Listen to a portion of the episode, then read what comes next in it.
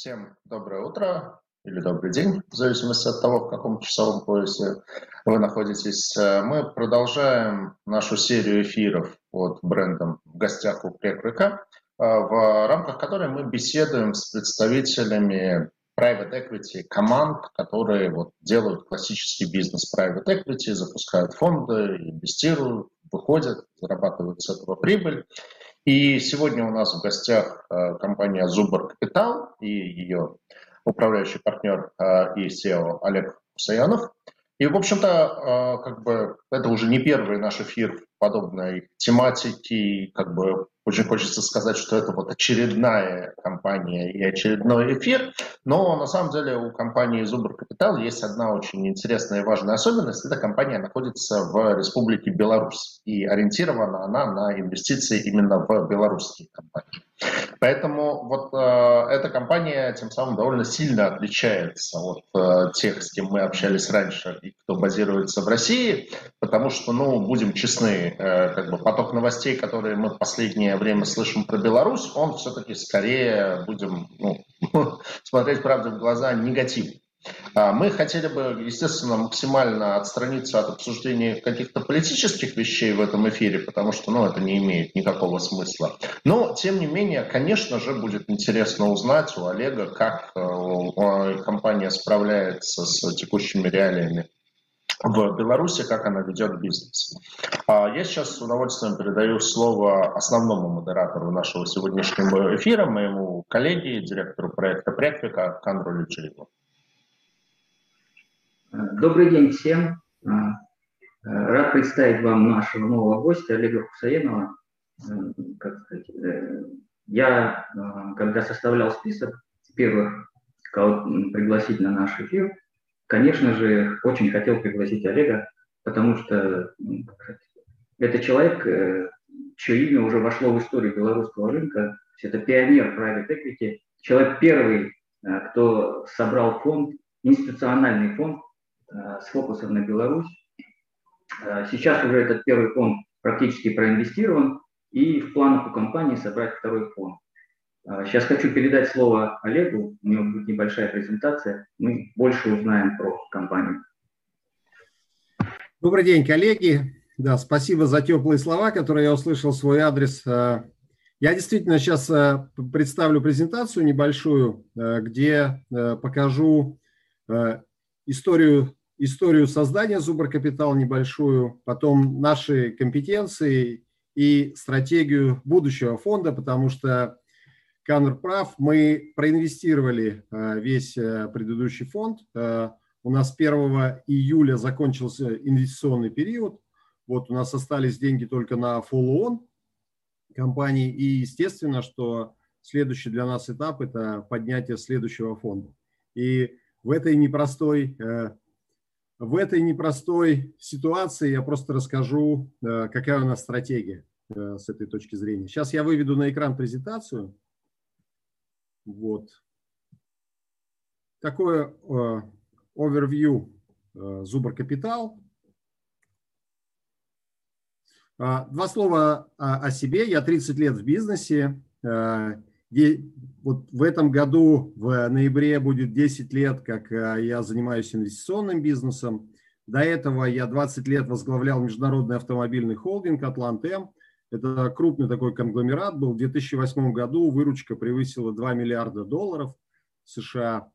В 2011 году я передал управление другому партнеру, э, другому акционеру «Атлант-М» Сергею Савицкому. Сам ушел на стартап, по сути дела. Мы создали Коптивный на тот момент фонд, SMH, э, куда вошли банк, телеком-компания, э, фармацевтическая компания и э, лизинговая и IT-компания. То есть портфель был из пяти компаний. Ну и в 2017 году нам удалось поднять вот такой институциональный фонд с участием DFIs, международных инвесторов – и основной фокус этого фонда – это, конечно, э, хай-тех компании, высокотехнологические компании. Еще один пункт моей биографии, которым я горжусь, это в 2009 году по версии Ernst Young, а, который проводит во всем мире престижные международные конкурсы «Предприниматель года». жюри конкурса объявило меня предпринимателем года в России.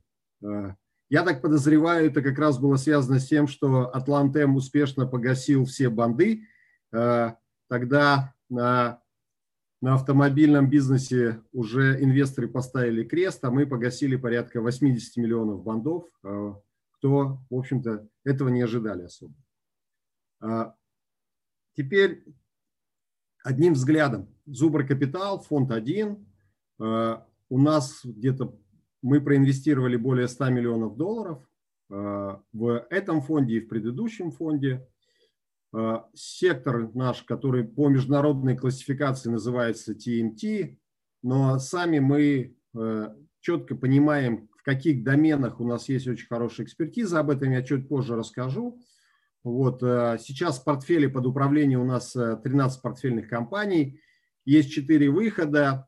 В, одной, в первом фонде было э, банкротство одной из компаний, которая, в общем, нас многому чему научила.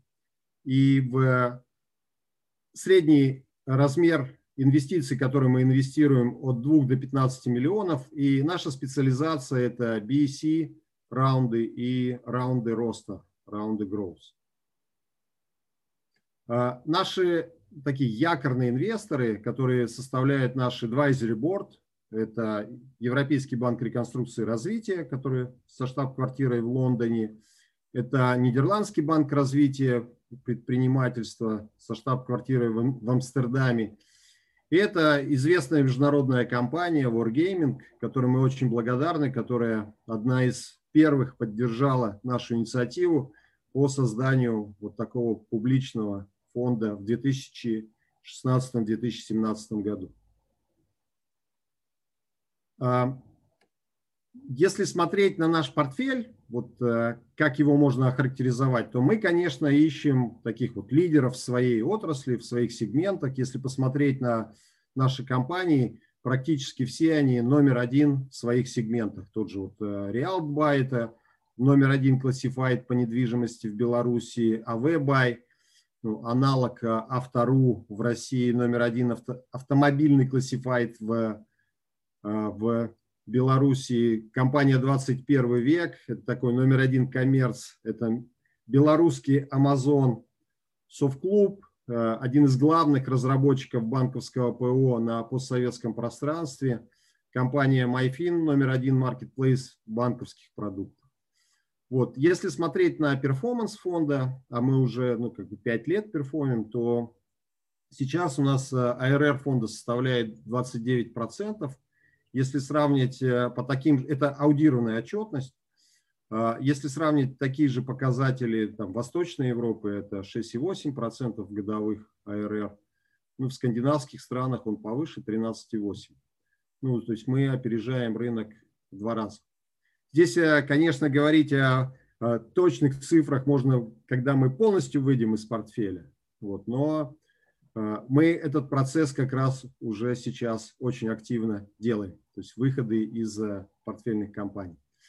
А вот наша экосистема – это фокус на интернет-бизнес и IT, которые помогают собирать экосистему. У нас часто новые компании в пайплайне появляются, потому что фаундеры за руку фаундеры существующих портфельных компаний за руку приводят фаундеров следующих портфельных компаний. Ну и мы гордимся тем, что вот э, те компании, в которые мы проинвестировали, они работают э, в том числе на международных рынках с крупными брендами. Вот тот же Target Process буквально перед э, самым выходом, за полгода до нашего выхода, у, них появился Chevron в качестве клиента. До этого у них уже были Caterpillar, Bosch, Booking.com, вот, э, и компания Softline, э, в которой мы тоже, э, нам удалось туда тоже проинвестировать. Это один из глобальных игроков Microsoft, из глобальных партнеров Microsoft и Oracle, и HP, и других крупнейших IT-компаний мира. А, что касается выходов, ну вот я уже упомянул, что у нас было четыре выхода. Один из них здесь не указан. Это был, по сути дела, менеджмент buyout, когда э, акционер и генеральный директор фармацевтической компании. После того, как мы сделали вместе с ним стратегию, поняли, что там надо очень много проинвестировать, допустим, в те же заводы. Вот, он сказал, нет, лучше я выкуплю по установленной цене свои акции назад, он выкупил. Но а такие рыночные выходы у нас были, это МТ-банк, а, когда мы его продали в 2015 году с э, мультипликатор капиталу был 1,4, 1,5 э, на тот момент. Вот, э, Атлант Телеком, которую купила Telekom Austria Group, вот, потому что для них очень важно было из просто GSM оператора стать полноценным телеком оператором на рынке. Ну и Target Process, который был э, продан американской компанией Apptio.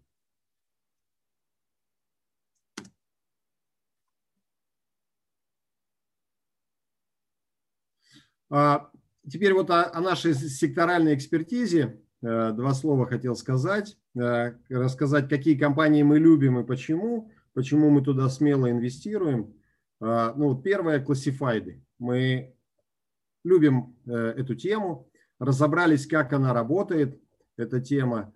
Мы видим, как э, от рекламной модели эти компании могут переходить на классифайдную модель, потом на модель B2B, потом уже так высший пилотаж, когда они переходят на транзакционную модель, когда, к примеру, вот э, та же компания av.by, у нее есть договора с лизинговыми компаниями, с банками, и когда клиент нажимает на кнопочку на сайте, он не догадывается, что он уже заплатил э, процент комиссии компании av.by за покупку того или иного автомобиля.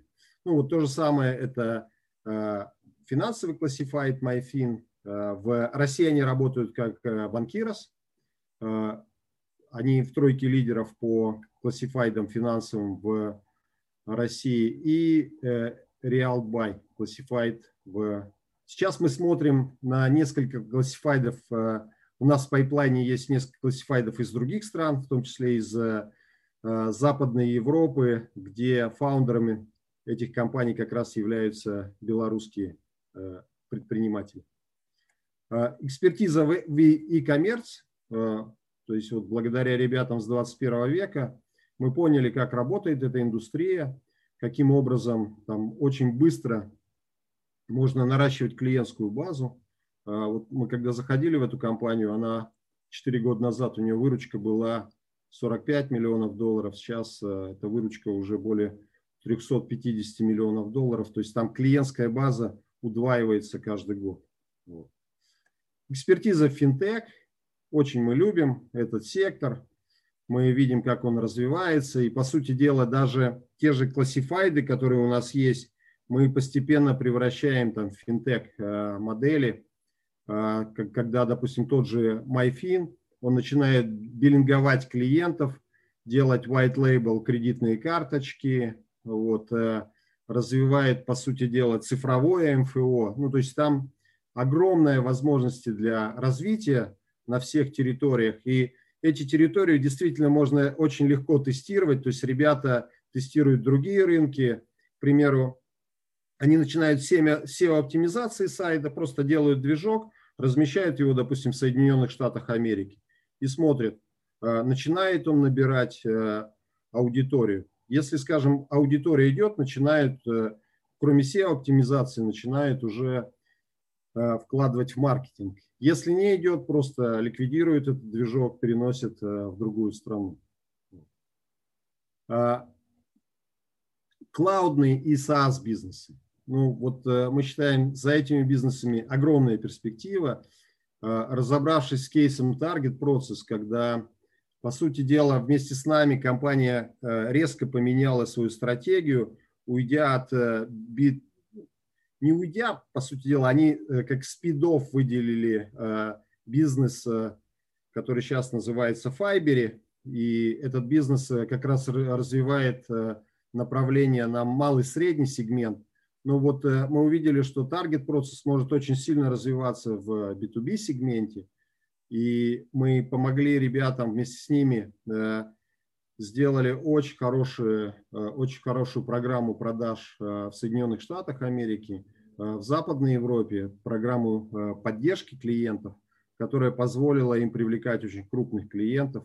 После этого эта компания сразу стала заметна на рынке, ну и она, в общем, без особых проблем была продана американскому крупному игроку.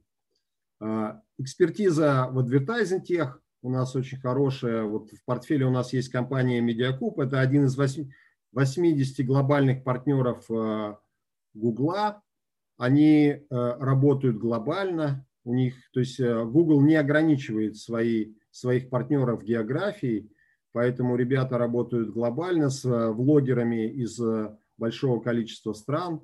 Есть у них там суперзвезды, такие как Влад э, Бумага А4 и, э, и другие, которые вот, э, конечно, являются таким очень хорошим примером для следующего поколения влогеров, которые приходят в MediaCube.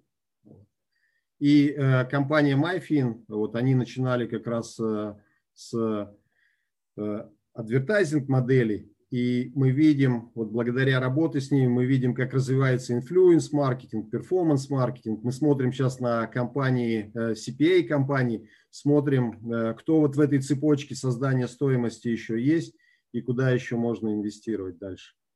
Здесь э, education, да, то есть вот это ну, мы считаем тоже одно из важнейших направлений – а, мы считаем, что ковид здесь сделал такой глобальный шифт, когда а, в той же России в 2020 году родителям разрешили не водить детей в школу, получать онлайн-образование, и при этом просто ты сдаешь экзамены в школе по, по программе и получаешь диплом государственного образца. Ну вот для родителей это дало такую уникальную возможность, когда ты можешь учить своего ребенка у самого лучшего преподавателя. И, конечно, мы видим, как э, развивается эта экосистема не только в России, но и по всему миру. И, конечно, мы не могли остаться в стороне. Буквально в этом месяце мы закрыли сделку с компанией InfoUrok. Это номер один портал для учителей. И мы вот здесь видим как раз огромную возможность для роста, э, для роста клиентской базы, потому что сейчас а, при том, что у инфоурока порядка миллиона шестьсот учителей в базе данных, только 5% из них готовы обучать онлайн. Вот. И, но эта система будет меняться. Почему? Потому что каждый год э, пединституты выпускают молодых преподавателей, у которых теперь появилась возможность создавать собственные онлайн-школы. И, конечно, здесь будет клиентская база очень хорошо расти. Ну и самое главное, мы разобрались здесь с юнит-экономикой. Мы понимаем, как это работает, э, каким образом, где, скажем так, домены, где еще есть э, ну, синий океан, а где уже домены, где, скажем, алый, розовый океан. А, ну и вот в третьей части я расскажу об инвестиционной стратегии Зубр Капитал который называется Зубр Капитал Фонд 2. А, мы ее называем таким образом, что сейчас, воле случая, Зубр Капитал находится на границе великого а, виртуального, добавлю это слово, виртуального переселения айтишников с востока на запад. Чем это переселение новых гунов, вот, чем оно обусловлено? А, ну, во-первых, э, уже лет 10 э, в Америке в первую очередь и в Западной Европе идет э, широкомасштабная цифровая трансформация.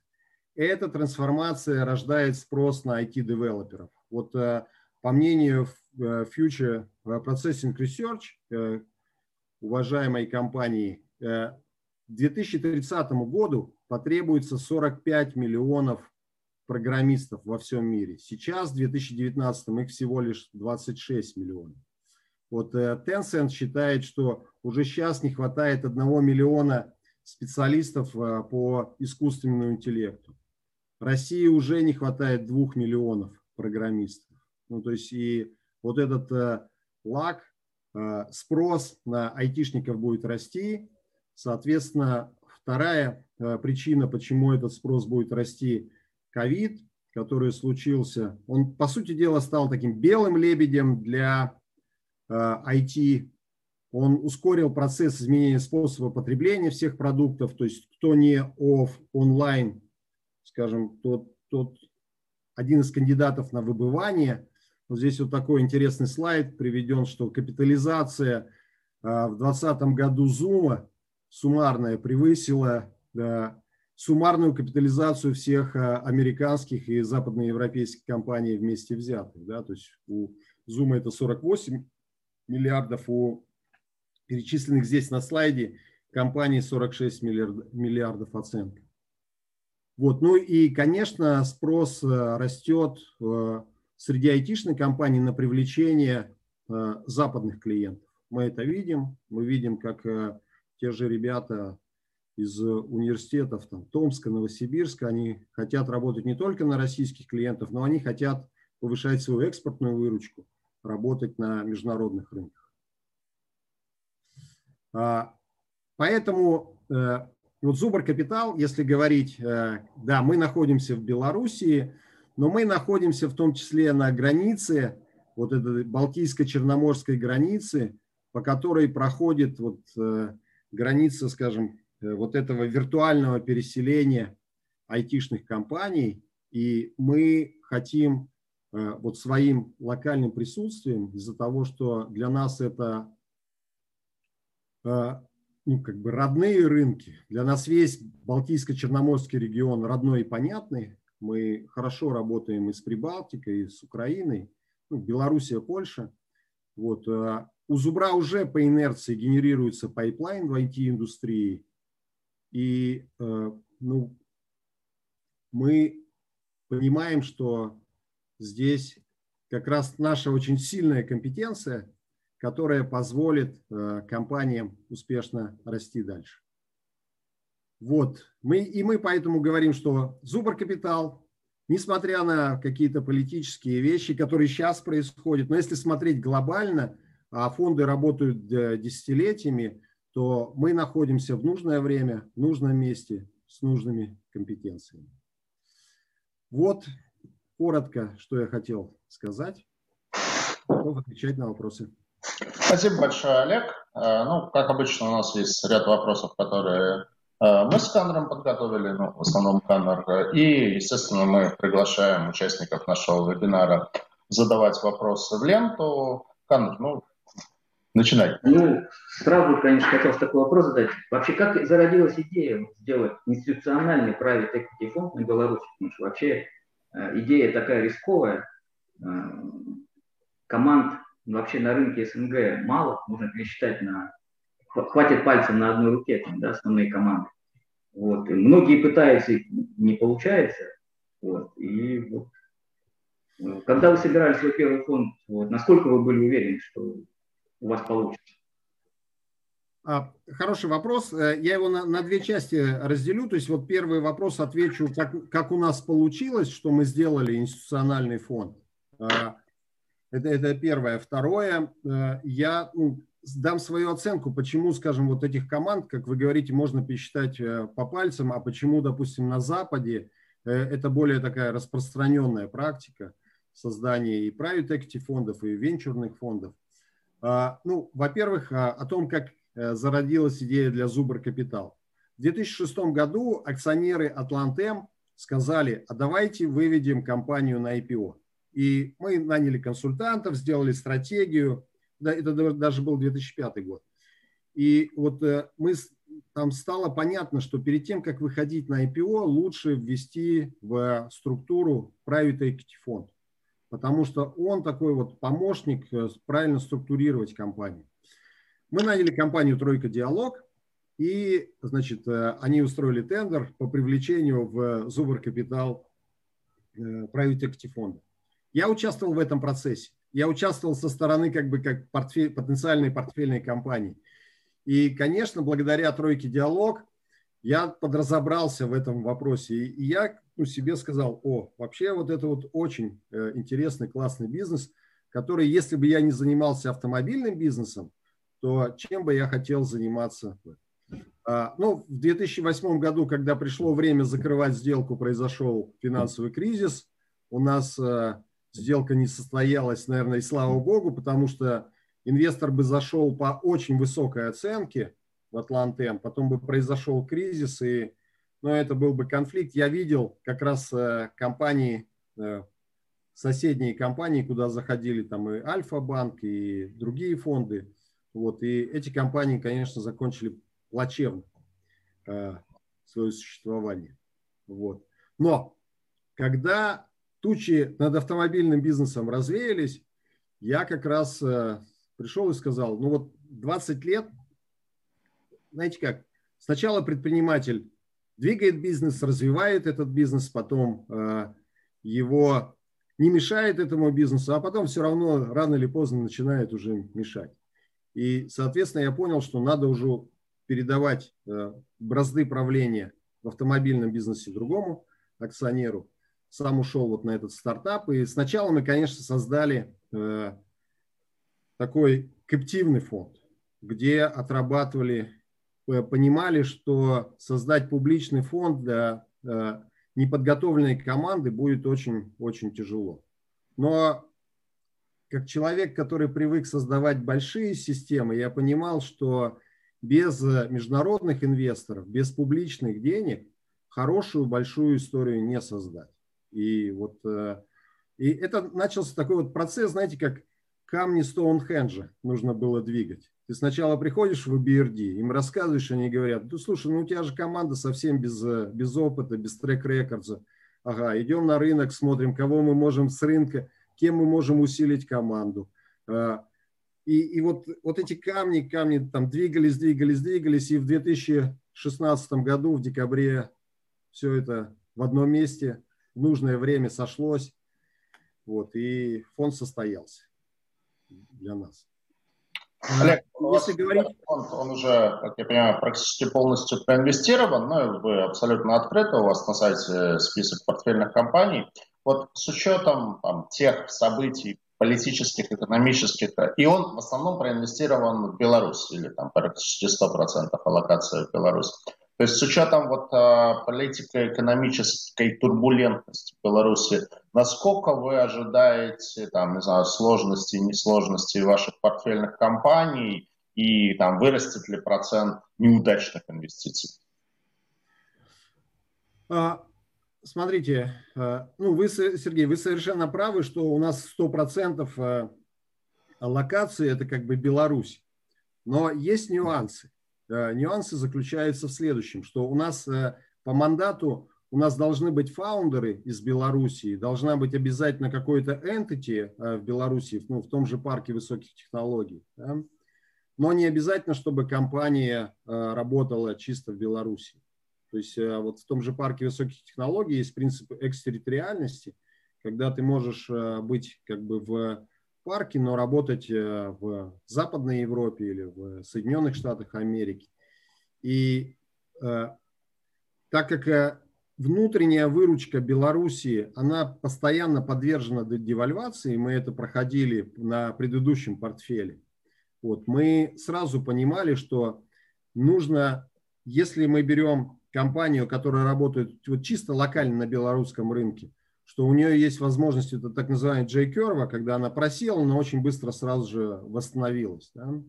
Вот мы смотрели на такие компании. Но в основном мы смотрели на компании, которые получают э, э, валютную выручку, ну, скажем, имеют международную выручку. На такие компании. И у нас, если смотреть портфель, то у нас, наверное, получается где-то процентов 30 это Э, бизнес, связанный с локальным э, присутствием, а 70 – это когда выручка идет не из Беларуси. Вот. Э, это первый момент. Второй момент, ну я уже говорил, что мы смотрим перспективами не одного года, а пяти, семи, десятилетним горизонтом. И, конечно, мы надеемся, что рано или поздно ситуация в Беларуси стабилизируется, и мы сможем успешно выйти из тех компаний, в которые имеют э, белорусскую выручку, чисто из них. Более того, то есть, ну, допустим, по компании 21 век мы еще до 2020 года начали процесс э, поиска инвестора. У нас на столе были инвесторы.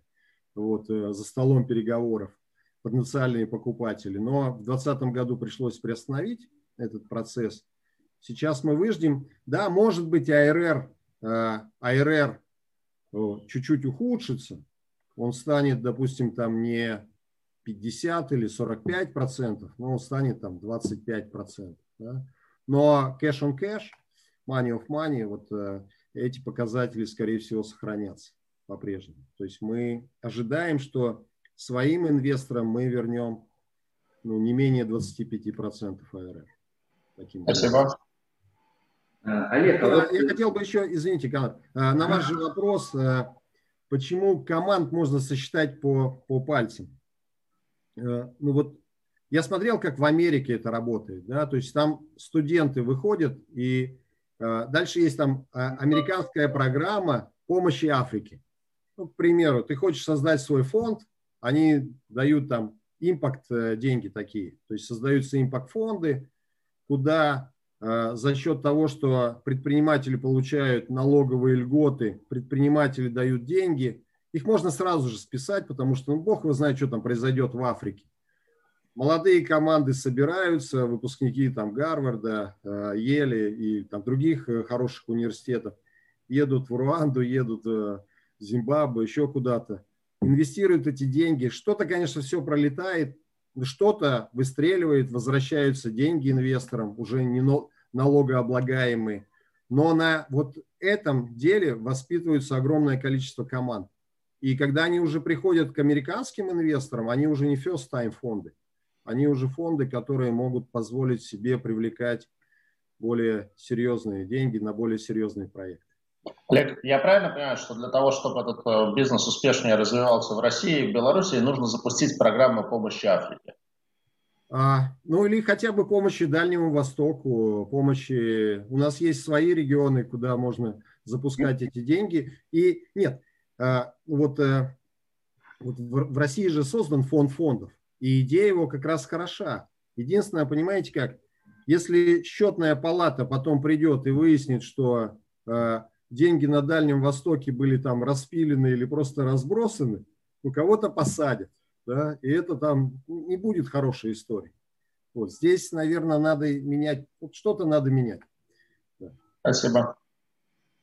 А, Олег, вот про второй фонд хотелось бы больше деталей. Там, презентации не все. Там э, какой объем?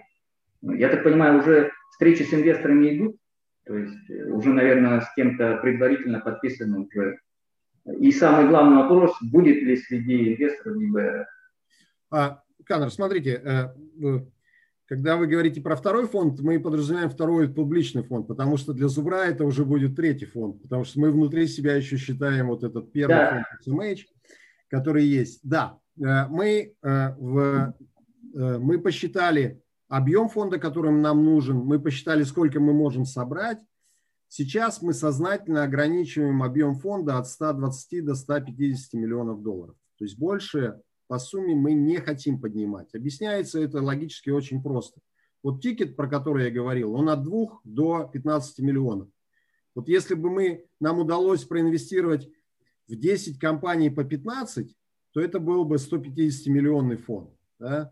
Но понимаете как, вот чтобы 15 проинвестировать, качество сделки ухудшится, потому что, ну, мы, мы это видим, просто когда айтишные компании же, они растут очень быстро, вот, и лучше вкладывать в них таким образом, 2 миллиона дать час и э, зарезервировать возможность еще 3 миллиона вложить, допустим, через год, follow-up сделать. Да?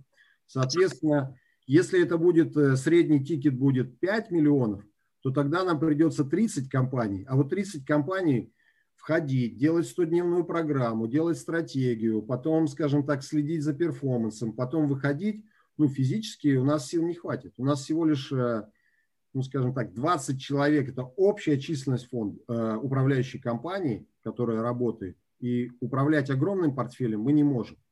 Э, и мы сознательно ограничиваем размер фонда, хотя мы видим, что потенциально мы можем поднять больше, чем 150 миллионов. Мы это видим. А на рынке вообще есть вот эти 30 команд, в которые можно инвестировать качественно? Ну, смотрите, вот сейчас уже мы, мы раз в две недели э, э, собираемся инвестиционными командами и обсуждаем там свой pipeline. У нас, у нас три инвестиционные команды. В одной только инвестиционной команде у них уже портфель на 150 миллионов, вот, которые, они, которые они показывают, вот на стол кладут. Ну, смотрите, вот эта индустрия, она развивается настолько быстро, что когда как, вот, инвестиционный директор потом знакомит меня с фаундером каким-нибудь, и я слушаю, чем человек занимается, блин, я вообще не догадывался, что такой бизнес может быть. И что это такой бизнес, который очень быстро начинает расти и который начинает там... Э, ведь на, на что мы смотрим? Мы смотрим на то, может ли компания очень быстро привлекать клиентскую базу, может ли клиентская база очень быстро расти. Да? И вот э, может быть lifetime value этого клиента э, суммарно быть выше, чем Customer Acquisition Cost. Потому что мы все-таки private equity компании. Нам очень важно, чтобы компания в какой-то момент начала генерировать положительную EBITDA. Вот. И ну, таких компаний в, вот в хай-теке, их очень много. Я просто поражаюсь. Я не знаю, что будет за следующим горизонтом, потому что придут еще какие-то компании, расскажут о том, что они делают, и их делают глобально, вот, я просто поражаюсь. Олег, а, вот, а вы, когда говорили про второй фонд, вы там нарисовали эту карту со списком стран, э, вот, великое переселение айтишников. А я правильно понимаю, что во втором фонде вы все-таки уже в меньшей степени будете а, ориентированы на локацию в Беларусь, а в большей степени на как бы сопредельные э, страны тоже? А, и какая там, не знаю, прогнозируемая доля локации в Беларуси, а какая в а, другие страны? Смотрите, здесь есть два момента. Первый момент – это как бы наша внутренняя установка. Наша внутренняя установка, она звучит таким образом. Мы готовы идти вслед за белорусским IT.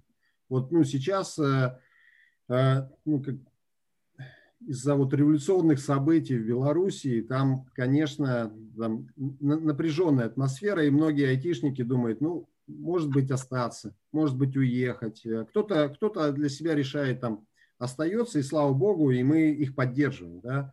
Кто-то решает релокироваться, и мы тоже готовы их э, давать им деньги для того, чтобы они развивались, э, там, развивали свой международный бизнес с этой точки зрения. Вот, и мы, конечно, очень пристально смотрим за, за этим, готовы давать на это деньги. Но вот эти же белорусские айтишники приводят к нам своих российских коллег, которые тоже хотят иметь международную выручку, а, которым тоже нужно помочь там открыть э, офисы в Бостоне или там Сан-Диего. Вот. Э, они приводят украинских коллег. И э, знаете, что привлекает просто этих ребят? У нас действительно есть очень хорошая экспертиза. То есть вот в тех доменах, про которые я говорил в презентации – мы уже, условно говоря, спинным мозгом понимаем, что нужно делать. Да? И мы просто ребятам, фаундерам говорим, смотрите, вот вы можете сделать так. Вот, к примеру, вы можете, а, вам нужен сильный маркетолог, вы можете брать не с рынка этого сильного маркетолога, а вы можете взять хорошего потенциального маркетолога, а с соседней компании а, кто-то, уже опытный такой э, сеньор-маркетолог, будет его менторить. И он у вас вырастет очень быстро. И вот эта экосистема, когда одно менторство над другим происходит, вот это очень быстро растет, реально очень быстро растет. Олег, а ЕБР-то будет среди инвесторов? Да, вот это второй момент. Вот это второй момент. Смотрите, Почему, опять же, вот на этой географии, ну, к сожалению, наверное, нету России? Потому что, ну, мы видим, как э, растут айтишные компании э, э, российские очень внимательно смотрим, вот, очень внимательно смотрим, что происходит в Сколково, что происходит в Иннополисе. Вот, там есть огромный потенциал роста, реально очень огромный. Но, вот, э, но для нас очень важно, чтобы ЕБРР был нашим ключевым, э, ключевым инвестором. Да? У ЕБРР нет пока мандата на Россию. Соответственно, но мандаты вот на эти страны у него есть, и поэтому это вот та география, которая соответствует мандату ЕБРР. А вот помимо ЕБРР у вас Олег, я, если с вашего позволения, на этом прощаюсь. Оставляю вас в виртуальных объятиях моего коллеги Кандра, который вам задаст остальные вопросы. От себя большое спасибо, что приняли участие. Очень интересно с вами общаться. Спасибо, Сергей. Спасибо. продолжение инвестора фонда. У вас в первом фонде, насколько я знаю, было много успешных бизнесменов, предпринимателей белорусских, фэмили-офисы местные. Вот. Будут ли они реинвестировать в новый фонд? Останутся с вами? Да, да, смотрите. Ну, во-первых, откуда это вообще родилось? Вот когда мы обсуждали с ЕБРР программу первого фонда, они говорили, что нам нужно не только вот получить назад свои э, деньги с хорошим АРР, но мы же институт развития, мы хотим, чтобы развивалась некая экосистема. И поэтому мы хотим, чтобы на наш капитал, на наше плечо 25%, еще было 75% локального э, бизнеса. Поэтому мы, конечно, посвятили очень много времени на то, чтобы ну, в той же Белоруссии рассказать успешным предпринимателям, каким образом свободный кэш можно инвестировать, каким образом можно создавать вот эти family офисы, каким образом с помощью family офисов транслировать богатство, которое у них есть, да? А, каким образом структурировать инвестиции. Мы проделали достаточно большую работу с Европейским банком, и вот э, получилась действительно такая экосистема, когда ну, у нас, э, правда, почти 50% это DFIs, потому что есть, э, есть EBRR, э, FMO, ну и Wargaming, которая международная компания, да, а вот 50% это локальные деньги High Net Worth Individual. И ну вот мы же отчитываемся своим э, инвесторам, мы показываем отчетность, э, мы каждый раз обратную связь получаем – им нравится тот перформанс, который есть. Э, даже несмотря на там, определенные сложности, но они видят, что глобально они, скажем так, в состоянии вернуть свои деньги с той доходностью целевой, которую они ожидают. И, конечно, когда мы начали маркетировать следующий фонд, мы обошли всех, и ну, практически все подтвердили не только э, сохранение своих позиций, но они подтвердили увеличение стейков своих. Да. Ну, а... Э, здесь еще, Канар, смотрите, у нас э, не совсем обычный фонд в каком плане? У нас GP, э, GP инвестирует э, от 30 до 50 процентов готов инвестировать. Ну, вот следующий фонд мы готовы, как GP, проинвестировать 50 процентов фонда, но у нас, э, ну, мы как бы сами себя ограничиваем. Почему? Потому что, чтобы ну, дать возможность другим тоже проинвестировать. Ну, к примеру, если будет фонд 120 миллионов, если мы сами проинвестируем 60 миллионов, то на остальных а, ну, останется только 60. А это может быть мало для, для них. Потому что у нас некоторые family офисы сейчас хотят проинвестировать там, что там 8-10 миллионов долларов. Таким а, то есть чек до 10 миллионов. Ну, смотрите, минимальный чек сейчас 2 э, миллиона. Вообще в первом фонде был один. А, почему? Потому что, конечно, вот с этим миллионом там возни очень много. Там надо же KYC, у нас администраторы международные, KYC пройти и прочее, прочее. Там юристы у нас, конечно, э, ночи не спали, когда мы закрывали фонд.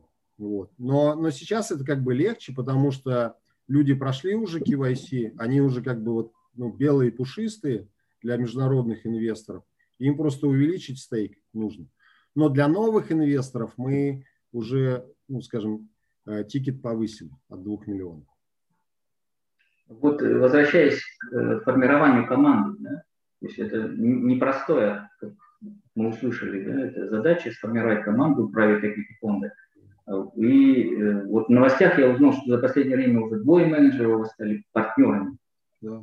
И вот хотел спросить, как вообще устроена жизнь вашем private equity доме изнутри? Какие там внутриорганизационные процессы, какая ответственность, какая система поощрения? Да, ну вот, э, пользуясь случаем этого интервью, я хотел бы публично сказать большое спасибо команде Horizon Capital и лично Денису Тафинцеву, управляющему партнеру Horizon Capital. Почему? Потому что он лично очень много меня научил. То есть вот он, э, там Марк Ивашко и э, Денис Тафинцев – это два человека, которые, по сути дела, в некоторой степени менторили меня, да, и они рассказывали, как это устроено у них, как это там, в международной практике устроено. Мы, конечно, у них научились, многому продолжаем учиться, и мы видим, чтобы ну, как бы вот команда не застаивалась. Нужно, чтобы у нее была такая вот возможность движения вверх. Поэтому у нас есть программа определенная, она начинается с Лиги аналитиков. То есть мы два года назад создали такую Лигу аналитиков, где совместно со, со шведским институтом Бирок и с э, школой ИПМ, это такая MBA-школа в Белоруссии, создали курс по э, обучению инвестиционных аналитиков. Ведь э, у нас как бы не учат ни в школах, ни в институтах, как создавать финансовые модели, как финансовым моделированием заниматься и прочее, прочее. Мы это сделали. Вот оттуда мы берем как бы вот стажеров. Эти стажеры приходят, и потом их задача как бы попасть в команду. Там из 25, из 25 человек мы в год берем только одного человека к себе в команду. Он попадает там младшим инвестиционным аналитиком. Но у него дальше есть возможность вырасти в инвестиционного аналитика, а, инвестиционного менеджера, инвестиционного директора, старшего инвестиционного директора, партнера. Вот, и потом, скажем, вот часть партнеров у нас, они уже не принимают э, активного участия в, в повседневной деятельности. У нас есть три партнера, которые, они как бы в нашем внутреннем advisory борде находятся. Они очень много лично инвестируют, как GP, вот, но э, вот в day-to-day операциях они не принимают участие. Может быть, там лет через 10 я тоже так же уйду и буду только, вот, э, скажем так, пассивным партнером. Вот. Но, но я хочу, чтобы подо мной выросла очень хорошая, талантливая команда. Э, да, Харазин это отдельная большая история. У меня тоже э, в планах с ними сделать э, эфир. Вот, надеюсь, что получится. А, ну, возвращаясь к нам, у нас в апреле проходил МНА конгресс, где выступал управляющий партнер от Зубра Capital Сергей Рябухин. Вот. И он, в частности, вот на панели рассказал о том, что для меня это было на самом деле откровение, потому что обычно private equity фонды, вот российские, обычно у них стратегия, ну, как они там покупают миноритарный пакет и как бы, стараются сильно не вмешиваться да, в управление компанией. А тут же вот, э, что у Зубра Capital это прямо прописано в стратегии проактивное да, управление портфельными компаниями. То есть вплоть до того, что там, Сергей рассказывал, что прямо сказать, формируется команда вручную там, фондом, да? Не превращается ли выбор в таком вот, как бы такой, воспитателя, что ли, в портфельной компании? Ну, смотрите, Канар, э, я бы по-другому акцент поставил в данном случае. Все-таки э, мы не являемся, мы даже, наверное, не ментор для э, предпринимателя, да, потому что у некоторых, у некоторых предпринимателей мы, у большинства из них мы сами учимся всему, потому что они талантливые предприниматели, они великолепные лидеры. Мы такие серванты, да, слуги для, для этих портфельных компаний. Но у нас есть уже, скажем, так как э, это там не первая, не вторая инвестиция, у нас уже есть примерный вот э, чек-лист. Мы видим, скажем так, где сильные стороны компании, а где очень слабые стороны. И мы приходим к предпринимателю и говорим, слушай, вот эти слабые стороны можно усилить путем, допустим, того, что ты возьмешь либо более experienced человека, либо структуру измени, изменишь, либо, скажем, ну, там есть много моментов, которые можно поменять. Это диалог. А, раз. Второе. Ничего мы не делаем как бы насильно. Это всегда, скажем так, по, по запросу. А, надо – делаем. Если предприниматель говорит, не надо, у меня свой ритуал успеха, мы не влазим. Реально. Ну, то есть э, у нас политика такая. Мы стараемся не покупать э, э, не контрольный пакет. То есть мы всегда хотим быть миноритарием. Всегда, когда мы входим в компанию, мы ищем, чтобы там был сильный лидер. И мы работаем на сильного лидера. На это дело. Поэтому да, с одной стороны, можно назвать Зубр Капитал hands-on, но это такой hands-on по запросу. А были ли вообще э, так, такие истории, когда вот вам казалось, что приходило понимание, что с фаундерами, там, руководителями компании вам дальше не по пути? А, отличный вопрос. Смотрите, у, в Зубр Капитал есть одна такая ценность, э, которую мы исповедуем, и мы ее ну, там, последовательно выполняем. это мир среди фаундеров. То есть мы делаем все, чтобы среди акционеров был мир, считая, что это очень важная ценность. Почему? Потому что если вот этот мир разрушить, то любая компания, она не, не, не конкуренты ее душит. В первую очередь она рушится из, изнутри. Да? И вот когда у вас путеводной звездой стоит мир среди фаундеров, вы многие проблемы, на многие проблемы смотрите по-другому. К примеру, у нас был там в одной компании, когда мы наняли стратегического консультанта, стратегический консультант показал великолепные альтернативы стратегические, куда мог э, двигаться, куда могла двигаться компания. Да? Но один из создателей компании, э, сильный, очень сильный лидер, да, который вот фанатеет компанию, сказал, я не пойду туда. Вот, ну, не пойду и все. Ну, мы, мы просто с этим смирились. Сказали, ну ладно, хорошо, не пойдет, э, потому что у него есть свое видение. Да, оно может быть не такое, как у э, стратегического консультанта, не такое, как у нас, но он по-прежнему хорошо вот перформит компанию. У нас, знаете, в одной маленькой компании, которую э, мы, как такой стартап еще от фонда SMH мы проинвестировали, был случай, когда мы видели, что компания могла расти очень быстро, хорошо, потому что на таком быстрорастущем рынке. И мы вот наняли там, ну, назовем так, не то что гламурных менеджеров, ну, таких вот э, хороших ребят с галстуками и прочее, прочее. И фаундера как бы оттеснили. Вот он даже потом пришел, сказал, выкупите у меня это.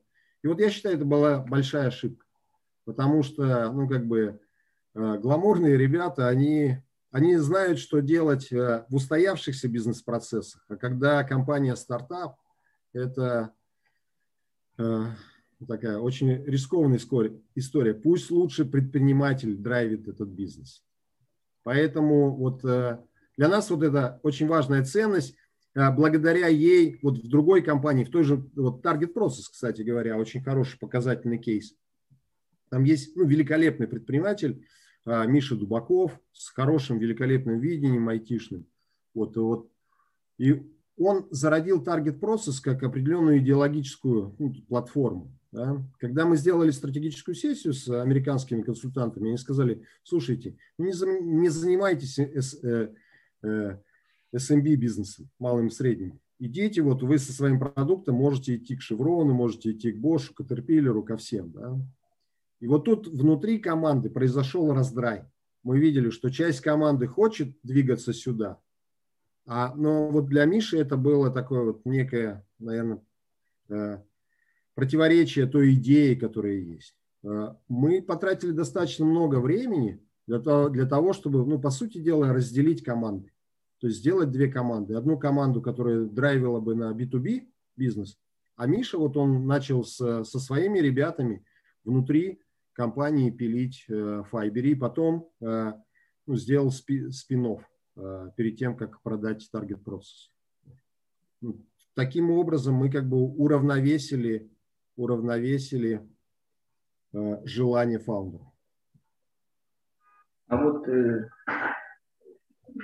продолжении Target Process вообще насколько сложно продать белорусский актив вот, американскому стратегу? Ну, что, что в итоге вот будет с таргетом в будущем? Ну, все будет хорошо, да, то есть смотрите, э, э, ну, во-первых, э, белорусский актив несложно продать, потому что есть путь ИПАМа. Ну, то есть потому что ИПАМ – это там очень успешная история, которая действительно когда-то зарождалась в Белоруссии. Понятно, что Аркадий, он там гражданин Соединенных Штатов Америки, он там живет в Америке.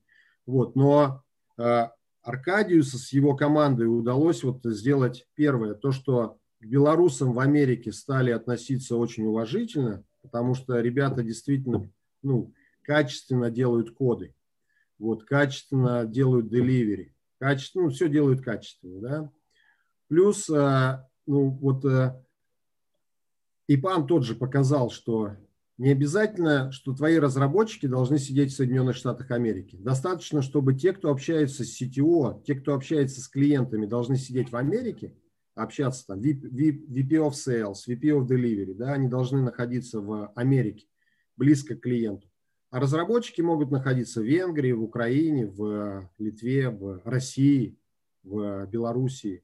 Вот. И, ну, по сути дела, мы повторили тот же путь. Ну, то есть у ребят, они организовали очень хорошую команду продажников в Америке, те, которые локально присутствуют там. Они организовали офисы поддержки в Лондоне и в Берлине. Вот, и, соответственно, ну и как бы клиент не видит R&D, которое происходит в Беларуси. А если вообще говорить о текущем портфеле, помимо таргет процесса, еще как бы, по вашей оценке, кто-то еще может выстрелить, да, порадовать ваших LPs? Да, конечно, смотрите, ну то есть, э, ну вот э, тот же Медиакуб, это, ну по сути дела, международная команда, которая, э, ну, в чем бизнес Медиакуба? Да? Ну, то есть вы понимаете, что Google, он платит вот всем тем, кто имеет высокие рейтинги подписчиков, он платит им деньги на самом деле. Да? Но Google не может работать с миллионами влогеров, которые делают свои блоги, которые делают свои YouTube-каналы и прочее, прочее. И поэтому YouTube там взял и определил 80 партнеров в мире, которые но эти 80, если они не сделают у себя сильную айтишку, которую будут билли, э, биллинг этих клиентов делать, потому что там есть, конечно, клиенты, у которых там 20, 30 э, миллионов подписчиков, да, а есть клиенты, у которых там ну, 100 тысяч нет. И все это можно делать только благодаря айтишной системе. Вот. И когда вы сделали платформу айтишную, то вам все равно, кого вы, какого блогера вы держите у себя русскоговорящего, испаноговорящего или там, допустим, из Пакистана. Да, то есть вы можете работать worldwide. Вот, и поэтому мы видим, что вот такие платформы могут э, развиваться всемирно. И вот сейчас мы как раз смотрим больше именно на такие компании, на такие истории, которые могут э, развиваться глобально. Ну, в основном получается как бы, да, фокус на стратегию. А Возможно, есть ли там, среди портфельных компаний, которые могли бы выйти на IPO? Ну вот э, смотрите. Ну вот Атлантен будет выходить на IPO? Нет, нет, смотрите, автомобильный бизнес, все, он уже про, прошел тот цикл, когда клиент, клиентская база в автомобильном бизнесе разобрана. Туда mm-hmm. это уже должна быть просто кэш-машина, которая генерирует дивидендный поток и отгружает в адрес э, акционеров. А мы ищем бизнесы, где, вот, э, ну, как мы говорим, дует попутный ветер, где быстро растет клиентская база.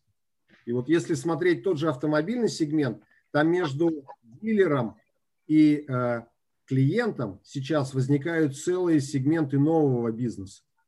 Потому что там, ну, к примеру, какая-нибудь супер апс, которая появляется между, когда клиент, прежде чем купить машину, загружает все приложения – и смотрит и выбирает по этому приложению, какую машину купить, какой сервис, колеса и прочее, прочее. Вот это будет иметь стоимость э, на рынке, и это будет быстро расти.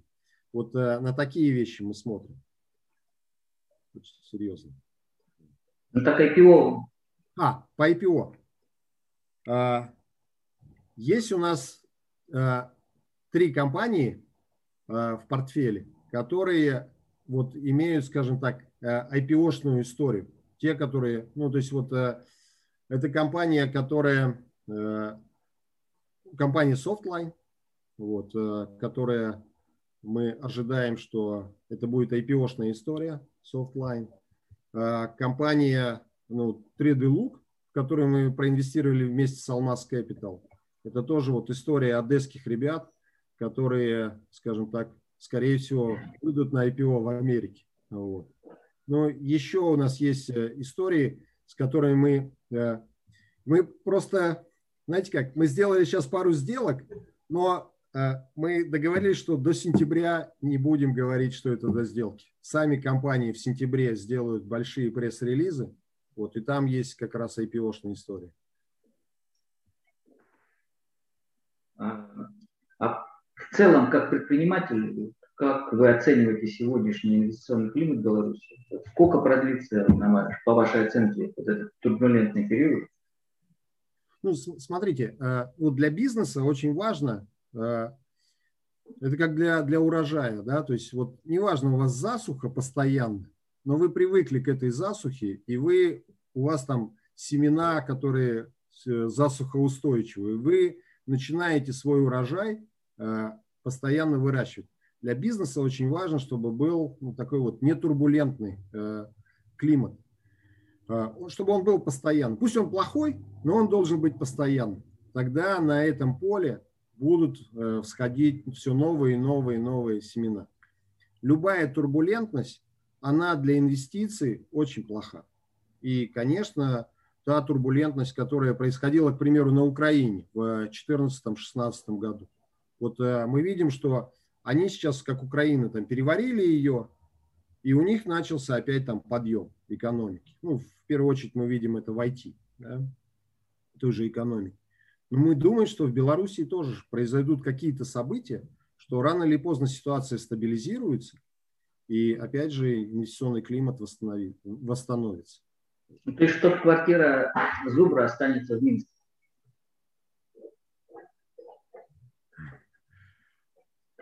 Интересный вопрос. Интересный вопрос. Интересный вопрос. Смотрите, мы, конечно, внимательно следим за ситуацией. А, если она там ухудшится, то, то может быть и не в Минске. В целом, вот экономическая ситуация, она, наверное, сейчас влияет на оценку белорусских активов. Вот, и как бы, можно предполагать, что стоимость тех же IT-компаний, она как бы в Беларуси да, припадет. И, возможно, это как бы на руку вашему новому фонду. Да, можно будет купить дешевле после определенного периода, когда рынок восстановится, а выиграть на это. Да, Канр, смотрите, ну, замечательный тезис. Э, для нас это очень хороший инвестиционный тезис, потому что, знаете как, вот э, я глубоко уверен, чтобы, чтобы фонд хорошо перформил, ну, нужно идти по Грэму.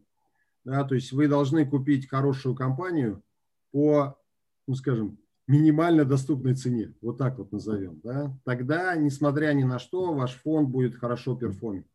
И мы вот э, от двух сделок, очень хороших сделок в э, Advertising Tech и в EduTech отказались, потому что фаундеры ну, просто оценки свои очень большие давали. Мы сказали, нет, мы в это не пойдем. И, конечно, сейчас ситуация такая, когда конкуренция на, среди инвесторов на белорусском рынке упадет, ну, мы надеемся этим воспользоваться. Да, надеемся. Вот. Но глобально, знаете, как я отношусь вот к своей деятельности? Вот мой как бы такой кумир – это Сергей Павлович Королев. Да, то есть, ведь, ну, смотрите, он когда делал свою ракетную, э, свою ракету, да, он же жил в страшные времена, там, 30-е годы, 40-е годы, война, там, разруха, потом и прочее, прочее.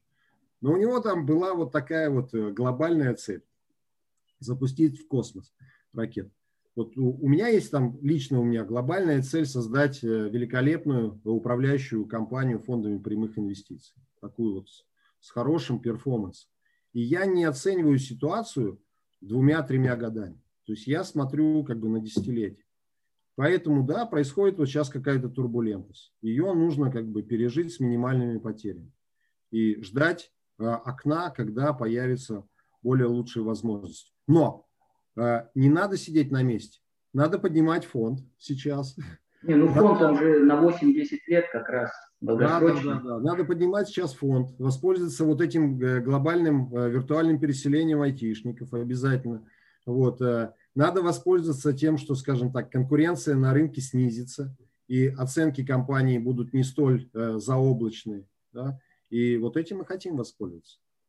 И мы считаем, опять же, вот, что мы оказались в нужное время, в нужном месте, с нужными компетенциями. А, ну, то есть получается, что выбор, он, ну, на российском рынке сейчас есть такая тенденция, когда венчурные фонды, private equity фонды, они инвестируют э, в компании, созданные русскоязычными бизнесменами, но не в российской юрисдикции. Вот, и получается, что выбор тоже следует ну, сейчас будет. Смотрите, это, это, это правильная стратегия. Она вот как раз э, соответствует э, вот этому, как мы говорим, там, релокации, да. И мы ее тоже будем использовать. Мы, мы этот тезис инвестиционный будем эксплуатировать очень активно. Очень активно. Вот. Еще э, так вопрос хотел задать уже, как сказать, как бизнесмену. помимо IT, какие инвестиционные идеи ближайшие 5-7 лет вы видите? Или а... все-таки IT это вот нет, нет, э, ну, ну, смотрите, нет, нет, нет, смотрите, э, все-таки более глобальная моя вот инвестиционная идея. Мы смотрим на те сегменты экономики, где быстро может расти клиентская база, где происходит вот такой так называемый shift потребления. Вот, э, и там, где мы видим, что, ну, знаете, вот я вернусь к инвестиционному тезису 21 века, чтобы было понятно. Да? Почему мы проинвестировали? Это же небольшая компания была. А, рядом там были такие, ну, в Беларуси аналоги NVIDIA, допустим, да, глобальные такие вот э, сетки, офлайновые сетки по продаже электроники. Но мы просто посмотрели, как будущие потребители будут покупать холодильники, телевизоры и шкафы. То есть молодое поколение, оно не хочет уже куда-то ездить, оно хочет в мобильном телефоне или на компьютере выбрать, сравнить, посмотреть. И мы увидели, что у 21 века есть как раз такое решение, что каждый год на рынок будет приходить новое поколение потребителей, которое будет переходить из офлайна в онлайн. И мы поэтому проинвестировали. Мы смотрим на такие отрасли очень внимательно, где, скажем, вот будут происходить вот эти глобальные изменения потребления. И это, это не только IT. Мы не хотим прозевать э, какой-нибудь очередной новый скачок. Да? Сейчас вот этот фонд, э, Зубр Капитал фонд 2, будет сосредоточен на IT. Но мы будем очень внимательно следить за рынком. Чтобы Зубр Капитал фонд 3, может быть, будет в каком-нибудь агросекторе, не знаю, э, находиться. Потому что ну, рынок очень подвижный. Здесь рынок очень подвижный. Время наше уже. Там, там появились вопросы в чате, может быть, давайте да. вопросы в чате. Я хотел задать еще да, да. вопрос, который я задаю всем, да. э, такой уже традиционный. Э, назовите два, три, два, один, два признака, которые отличают команду выбор капитала от других команд. Ну, вот э, первый признак, который мы всегда говорим, вот когда приходим на переговоры с э, фондерами, мы говорим так, э, что у нас белые пушистые европейские деньги. Понимаете, для, для многих айтишников это очень важно, потому что ну, вокруг IT много и олигархических денег, э, много, скажем, CVC э, денег, да, то есть Capital Venture э, денег. А вот мы говорим, что у нас белые европейские деньги, если вы сейчас привлечете их, то дальше поднимать вам деньги будет гораздо легче. Вы, условно говоря, пройдете с нами KYC, и вам заходить будет. Вот мы в одну компанию отказались войти, потому что там, ну, скажем так, сидел ПЕП, да, а, э, э, political, э, ну, то есть человек связан с политикой, да, то есть вот такая есть аббревиатура PEP, да, вот, ну, а хорошая компания, реально, на очень хорошем сегменте работает. Ну, вот скажем, деньги уже такие немножко токсичные. Да? И вот, а, а наши деньги такие белые, пушистые, да, европейские, с того же вот э, Европейского банка реконструкции и развития. Это, на мой взгляд, очень такой. А следующее, ну, мы очень вот э, experience в доменах определенных, в айтишных доменах, еще раз, э, которые позволяют ребятам, которые заходят к нам в экосистему, быстро набираться опыта, там, э, обмениваться знаниями персонала, обмениваться компетенциями и прочее, прочее. Вот э, мы каждый год в сентябре делаем такой вот всеобщий сбор, такое обучение. Берем топ-топ какого-нибудь преподавателя, вывозим ребят куда-нибудь там. Вот, ну, сейчас мы едем в Стамбул из-за ковида. В Стамбуле всем можно собраться. Привозим там топ-преподавателей из Соединенных Штатов Америки. Он два дня читает лекцию, которая полезна для всех. Но это еще и такой social а, а, environment, когда все предприниматели объединяются, знакомятся друг с другом. Легче, очень хорошо горизонтальные связи налаживаются. Вот. Ну и еще раз говорю, вот наш такой вот э, top of mind наш – это мир среди фаундеров. Мы всегда следим за этим моментом. Очень важно. Хорошо. А давай, у нас тут уже много вопросов собралось. Ответим. Вы же тоже видите ленту А, давайте, да, вот э, я начну тогда с конца. Вот э, Юлия Федотова написала, Олег, вы работаете как частный инвестор, куда вкладываете собственные средства? Очень хороший вопрос, смотрите. Ну, основное, конечно, я вкладываю в Зубр Капитал. Я один из крупнейших GP, э, Зубр Капитал, да. Но понятно, что часть денег, которые я отдаю как коммитмент, они все равно лежат и ждут, когда это. Я пользуюсь услугами ну, управляющих компаний, э, такие, которые не дают э, высокий доход, но несут меньше рисков. Ну вот сейчас, в частности, я работаю с такой компанией Movchan.com. Да, то есть мне нравится их стратегия, вот, нравится, как они перформят, там вот им даю деньги. Там небольшой доход, по сути дела, это гораздо меньше, чем я зарабатываю как private equity фонд. Да? Но это позволяет, там, скажем так, э, убегать от инфляции. Э, куда еще? Ну, ну, сейчас на депозиты бесполезно вкладывать деньги. Ну, в основном, да, это, скорее всего, какие-нибудь такие истории, э, облигации или там ОФЗ ПК я там что-то вложил, там с плавающей запятой. Вот жду, когда номинал станет там 0,99 от, от номинала, и тогда выйду, э, покажу какую-то доходность. Вот. Ну, такие очень консервативные э, вложения, потому что это требует какого-то какого усилия, погружения. У меня нету на это времени. Ну, вот я 100% занят Зубр Капитал, поэтому у меня нету времени. И Э, стараюсь вкладывать все вот в private equity. Хотя вот э, у меня есть партнер э, Сергей Савицкий, который, вот он разделил свой портфель, он там 30% Зубр капитал, 30% на публичные рынки, 30% еще где-то там, в том числе венчур он вкладывает через венчурные команды. Вот. Но он вот такой сейчас, как я говорил, скажем, партнер Зубр Капитал на пенсии, назовем это так, да, то есть он как бы в нашем адвайзере борде, вот, но он имеет возможность и время смотреть за другими портфелями. Вот я в том числе советую с ним, куда он вкладывает, если что, вслед за ним. Вот. А Екатерина Семенова спрашивает, какие у меня увлечения, чем за... Ну, у меня много увлечений. Там, а самое главное мое увлечение – это семья. Я папа пяти детей – вот у меня в этом году ребенок э, закончил, э, младший сын закончил школу, вот э, сейчас поступает в университет, он силен в математике оказался. Для, ну, для меня это очень важная вещь. Он поступает в один из топовых вузов российских и математических. Вот, для меня это важная вещь. Я собираю искусство. Я коллекционер белорусского искусства. У меня, наверное, одна из самых больших коллекций белорусского искусства, там, наверное, порядка 600 э, картин у меня есть. Я дружу с э, белорусскими художниками. Вот. Таким образом. Так, что там еще? Э, а, смотрите, ну вот есть вопрос по 21 веку, да? Ну, там по 21, да, по 21 веку. Смотрите, мы рассматриваем этот вопрос как экономический. Э, то есть не политический. Ну и, соответственно, э, вопрос денег. Я думаю, что этот вопрос в ближайшее время будет решен. Вот, компания договорится с государством и продолжит свою работу.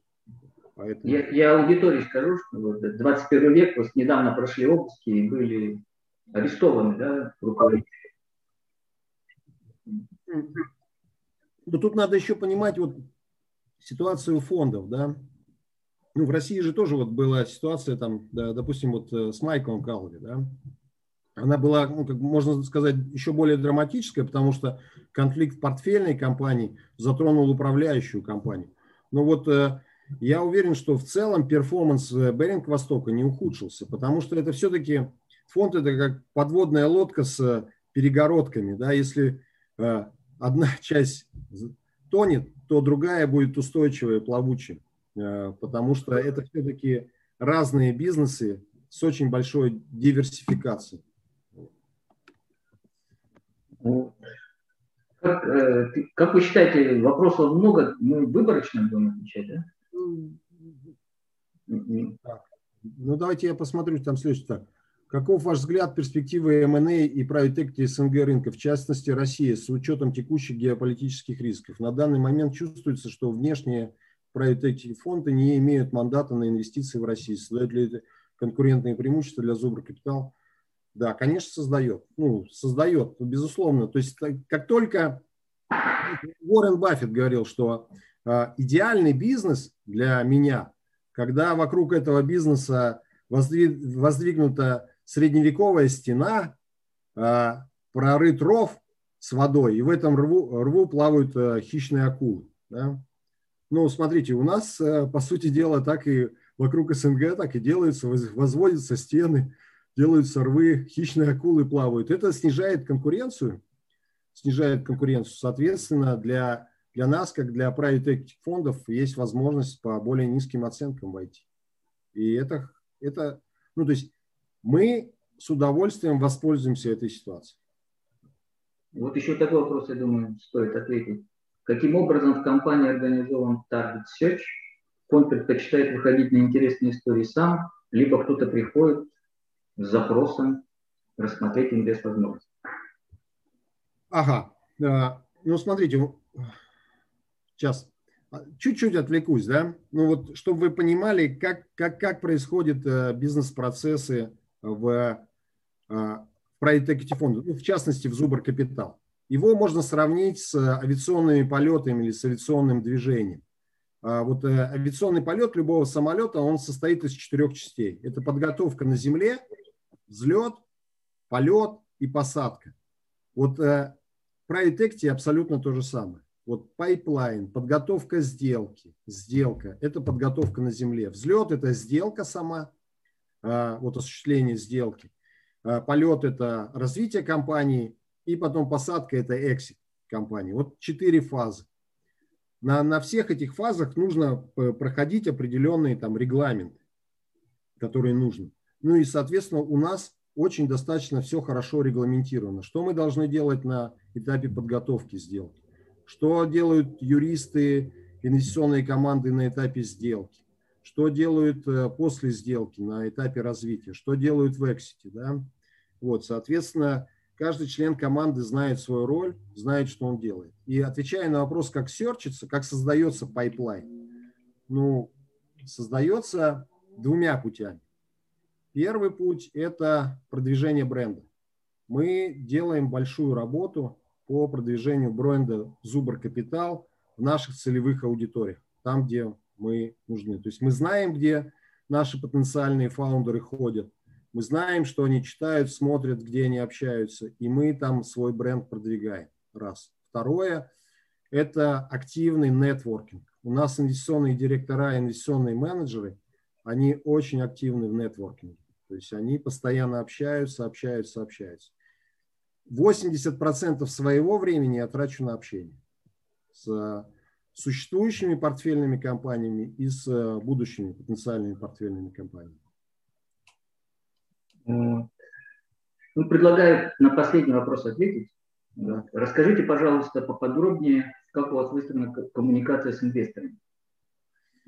А, это тоже регламент, такой же авиационный регламент, можно сказать. Да? То есть, а, что мы делаем? А, то есть, ну, раз в год у нас так, так называемый бал инвесторов, когда мы собираем все свои портфельные компании. Ну, это, кстати, вот э, это нас научил Horizon Capital – это вот и их как бы бенчмарк. Э, и э, мы, мы вместе были в МТ-банке с ними, с Horizon Capital, поэтому как бы мы очень много переняли у них.